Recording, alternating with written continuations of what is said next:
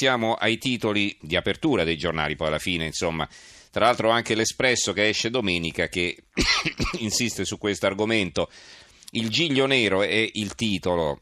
Con Paparrenzi e Lotti c'è anche Verdini nel sodalizio di pressioni e ricatti che puntava agli appalti di Stato. Le accuse dell'amministratore delegato di Consip svelano il sistema.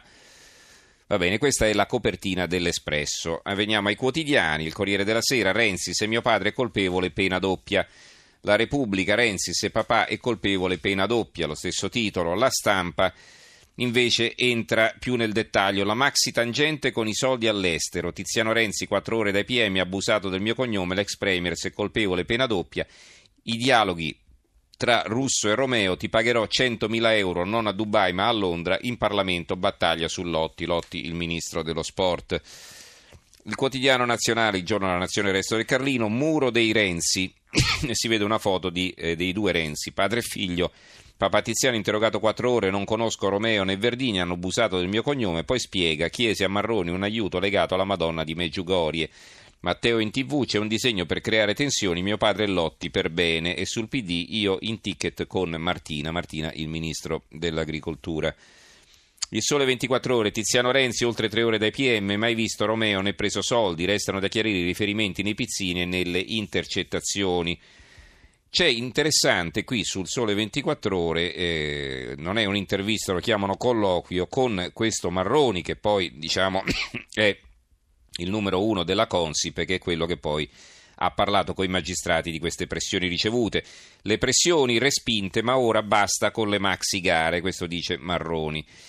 Italia oggi non si era mai vista una scissione di partito in cui chi se ne va annuncia che potrebbe anche ritornare e qui è a proposito di quel che succede nel PD che spesso gli argomenti si intrecciano, poi sapete adesso eh, c'è questa frizione tra Cooperlo che per esempio ha chiesto a Lotti non di dimettersi ma di fare un passo di lato che non capisco cosa voglia dire, insomma probabilmente chiede di dimettersi ma in maniera più gentile. Poi il messaggero, il padre dai PM, Renzi in trincea. Il giornale, Papa Renzi show dai giudici, miei incontri volevo solo far mettere una statua della Madonna. E Matteo lo difende dagli sciacalli, se colpevole pena doppia il fondo di Alessandro Saluzzi, il direttore, il pericolo è Woodcock, la tentazione del giustizialismo. Come andrà a finire l'inchiesta che vede coinvolto anche Tiziano Renzi, padre dell'ex premier e ministro Luca Lotti, lo vedremo. Essendoci di mezzo il PM napoletano Henry John Woodcock, andrei molto cauto. La maggior parte delle sue clamorose indagini è finita nel niente, una riguardava anche il sottoscritto dopo aver provocato danni enormi a persone e istituzioni, compresi rimborsi a nostre spese per ingiuste detenzioni e conclude così con questa frase: Io, come noto, non sto né con Renzi né con Lotti, ma meglio in mano loro che in quelle di Woodcock. Poi c'è il fatto quotidiano. Mister X a Fiumicino avvisò Babbo Renzi e l'uomo di Matteo allertò il fido russo. La soffiata, par, par, Tiziano interrogato per tre ore, fuga di notizie sull'inchiesta Consip, lo strano blitz all'aeroporto, una conversazione e poco dopo l'autista L'ex autista del leader Dem avverte il socio del capofamiglia, mi ha detto di dirti di non chiamarlo, di non chiamarlo perché il telefono era intercettato. Sciacallo io è un PD umiliato, dice Gianni Cooperlo in una intervista. E Massimo Fini scrive: Ieri avvoltoi contro la Raggi e oggi Colombe. Poi c'è il fondo di Marco Travaglio intitolato I compagni di merende e comincia così. L'altro ieri, mentre i carabinieri arrestavano Alfredo Romeo a Napoli e perquisivano Carlo Russa a Scandicci, si spegneva a 86 anni in un ospizio vicino Firenze Fernando Pucci, l'ultimo dei compagni di merende, balzato agli onori delle cronache giudiziarie negli infiniti processi per i delitti del mostro di Firenze. Per anni il suo nome fu associato a quelli degli altri compari, Pietro Pacciani, Mario Vanni e Giancarlo Lotti. Nessuna parentela con lo scandalo Consip, per carità, sia perché in quei processi si parlava di omicidi, in questa inchiesta al massimo di corruzioni, traffico di influenze, soffiate e favoreggiamenti, sia perché allora il Pucci e il Lotti erano testimoni dell'accusa che collaboravano con la giustizia, mentre ora il Renzi e il Lotti, il ministro Luca, solo omonimo, sono indagati e negano pure l'evidenza. Ma la suggestione dei compagni di merende, cioè di quel mondo di furbi provincialotti di paese che si vedono al bar tabacchi e custodiscono segreti inconfessabili, viene naturale alla lettura delle carte dell'inchiesta Consip. Matteo fa scudo a Lotti con Verdini e i forzisti, Santa Alleanza, questo è un altro articolo sempre sul Fatto Quotidiano. Poi abbiamo Libero, Renzi in bilico, Babbo Tiziano 4 ore dai PM, nega ogni accusa. L'unità di taglio basso, Consip Matteo Renzi pena doppia nel caso mio padre sia colpevole. La verità, l'apertura, il lato oscuro di Matteo Renzi nel salotto amico della Gruber respinge le accuse come fanno il genitore e gli amici indagati, ma quei personaggi impresentabili di cui si è circondato valgono da soli una condanna, quella politica. L'ex premier scarica il padre torchiato dai PM, se è colpevole gli venga raddoppiata la pena, però in realtà forse la lettura è al contrario, insomma, è talmente sicuro che il padre sia innocente di arrivare a dire che se è colpevole gli devono raddoppiare la pena, non mi pare che l'abbia scaricato. Comunque, eh, parla Cooperlo, anche qui un'intervista di Luca Telese, fermiamo le primarie e Lotti si dimetta. Ecco, adesso parla più chiaramente Cooperlo e parla di dimissioni, chiede le dimissioni. Il dubbio, Renzi Senior usato il mio nome, Emiliano, coltellata a Lotti, è partita la caccia grossa contro il leader PD e poi un altro, un corsivo Matteo come Bettino mi sembra un nuovo 1992, un articolo di Francesco D'Amato. L'opinione, caso Consip, il governo trema al Senato, il foglio, i silenzi colpevoli sulla tirannia del potere giudiziario, l'orrore di un'opinione pubblica che legittima la guerra dei giudici contro l'autonomia della politica, dal CAV a Fillon. Il mattino di Napoli, se papà è colpevole, pena doppia, Renzi in tv, eccetera, eccetera. Poi qui c'è una vignetta Renzi sta coi magistrati, dice uno, e l'altro risponde senza ma e senza pa. Gentiloni, governo sia al riparo, primarie, nessuno vuole rinviare. Io a disposizione senza limiti, dillo a Tiziano, è un virgolettato tratto dai verbali. Qualche domanda alla sinistra delle anime belle, il commento di Massimo Adinolfi che dice quello che si legge in questi giorni a proposito di Tiziano Renzi e Luca Lotti proviene pari pari da note informative stese dai carabinieri. C'è qualcuno che veda un problema in questo? C'è qualcuno in questo paese che ne tragga un motivo di preoccupazione? Qualcuno che osi domandarsi cosa vi sia di liberale in tutto questo? A quale civiltà giuridica appartenga tutto questo?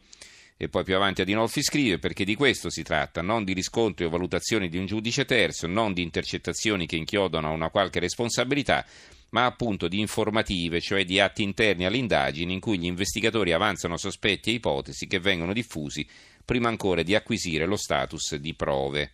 Il Gazzettino di Venezia, Papa Renzi sotto torchio per quattro ore. Il Tempo, Denis Raggi e i garantisti di Gianmarco Chiocci, il direttore, questo è il suo fondo, c'è un, uo- un suono sinistro che detto fuori dai denti inquieta ed è il tintinnar di manetti, il fruscio delle pagine di gonfi faldoni giudiziari riversato nei fogli dei giornali. Quest'anno ricorre il 25 anniversario di Mani Pulite e ancora non abbiamo imparato la lezione. Una politica debole, sfilacciata e molle lascia il posto allo strabordare della magistratura che si intesta un potere pseudo-costituente. L'infanzia d'oro di Matteo è finita e un altro commento di eh, Marcello Veneziani.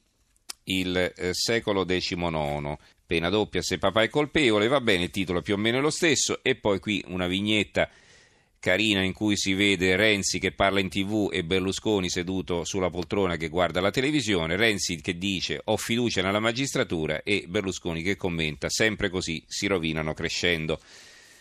Poi abbiamo la Gazzetta del Mezzogiorno, il padre di Renzi mai presi soldi. Vi dicevo che poi ci sono tutti questi titoli in prima sugli stipendi dei parlamentari, ehm, cioè chiedo scusa, dei ministri, non dei parlamentari, sono quelli di cui abbiamo parlato fino a poco fa. Gli stipendi dei ministri che, eh, voglio dire, dichiarazioni dei redditi che non sono legate certamente alla loro mansione. Il quotidiano nazionale, il giorno nazione del Car- resto del Carlino, Fedeli, la più ricca dei ministri, a picco il reddito di Grillo, con la politica ci ho rimesso e Padoan giù ha riscattato la laurea. Molti titoli su questo vi dicevo, vedo anche qui il giornale, studiare non serve, la ministra senza diploma è la più ricca. E il piccolo di Trieste, la senatrice di Gorizia vince la sfida dei redditi, perché poi queste classifiche le fanno anche a livello locale. E vi leggo invece Evviva sono povero, il buongiorno di Mattia Feltri sulla stampa e sul secolo XIX. Questa dei soldi sta diventando una specie di malattia mentale. Ieri Beppe Grillo era tutto contento perché da un anno con l'altro eh, il suo reddito è sceso da 355.000 a 71.000 euro. Mi sono impoverito, sono orgoglioso. E stiamo parlando di uno che qualche anno fa se lo chiamavi e stava malindi quasi collassava. Berina, la svelta, metà telefonata la pago io. L'estate scorsa, durante un dibattito fra candidati a sindaco di Roma, Alfio Marchini si abbassò lo stipendio, come le signore l'età, e disse di guadagnare un milione. A quel punto Roberto Giachetti dichiarò imperturbabili i suoi 130.000 euro, Giorgia Meloni rilanciò con 98.000, Stefano Fassina calò l'asso 95.000 e Virginia Raggi sorrise, felice di sbaragliare la concorrenza. Io sono lontana da cotanta ricchezza e il mio reddito è di 20-25 mila euro. Ne mancava soltanto di fare il gesto dell'ombrello. Ora tutta questa ambizione di non arrivare a fine mese non appartiene soltanto ai 5 Stelle, ha preso anche quelli del PD.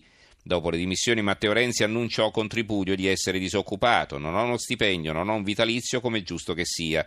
Il governatore della Sicilia Rosario Crocetta un paio di anni fa gongolava alla radio. Ho bisogno di una colletta, guadagno meno di un usciere. Ancora un po' e arriverà un aspirante leader con credenziali irresistibili. Sono sommerso dai debiti.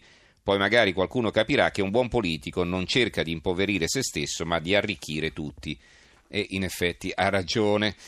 Sul terremoto, qualche notizia c'è sempre sul Corriere di Reti, censiti i cimiteri, il cimitero di Torrita in Amatrice, censiti grazie ai lavori tecnici e volontari, tutti i cimiteri del territorio con relativi danni riportati a seguito dei terremoti. Un'altra notizia sul Corriere di Rieti, il sisma assottiglia le imprese artigiane nel cratere, quindi nella zona del, ter- del terremoto, fatturato in calo del 53%, pensate che danno per eh, chi eh, lavorava in quelle zone, chi lavorava con l'agricoltura, ma anche con l'allevamento del bestiame, con quel poco di turismo. È saltato tutto praticamente. Sul giornale Violenti a fin di bene, il GIP scusa gli anarchici, no all'arresto a Bologna, il mattino di Napoli. Il pericolo di Salvini non si batte coi divieti, un commento di Vittorio del Tufo perché che è successo? Che il sindaco nega la mostra d'oltemare, il prefetto invece la concede. Questo perché? Perché appunto eh, eh, dice, eh, dice, De Magistris il pensiero politico del leader della Lega è chiaramente di impronta antimeridionale, razzista, razzista e xenofoba. Va bene, eh, ufficio collocamento Alfano dopo il fratello ecco i cugini, un'inchiesta del Fatto Quotidiano e l'apertura del Sole 24 Ore, il fisco stringe i controlli sulle residenze all'estero. Va bene, non c'è più tempo per leggere altri titoli, comunque una puntata piena quella di questa sera. Ringrazio tutti voi per averci seguito finora, ringrazio in regia Gianni Grimaldi, il tecnico Emiliano Trocini, in redazione Giorgio Allegretti, Carmelo Lazzaro e Giovanni Sperandeo.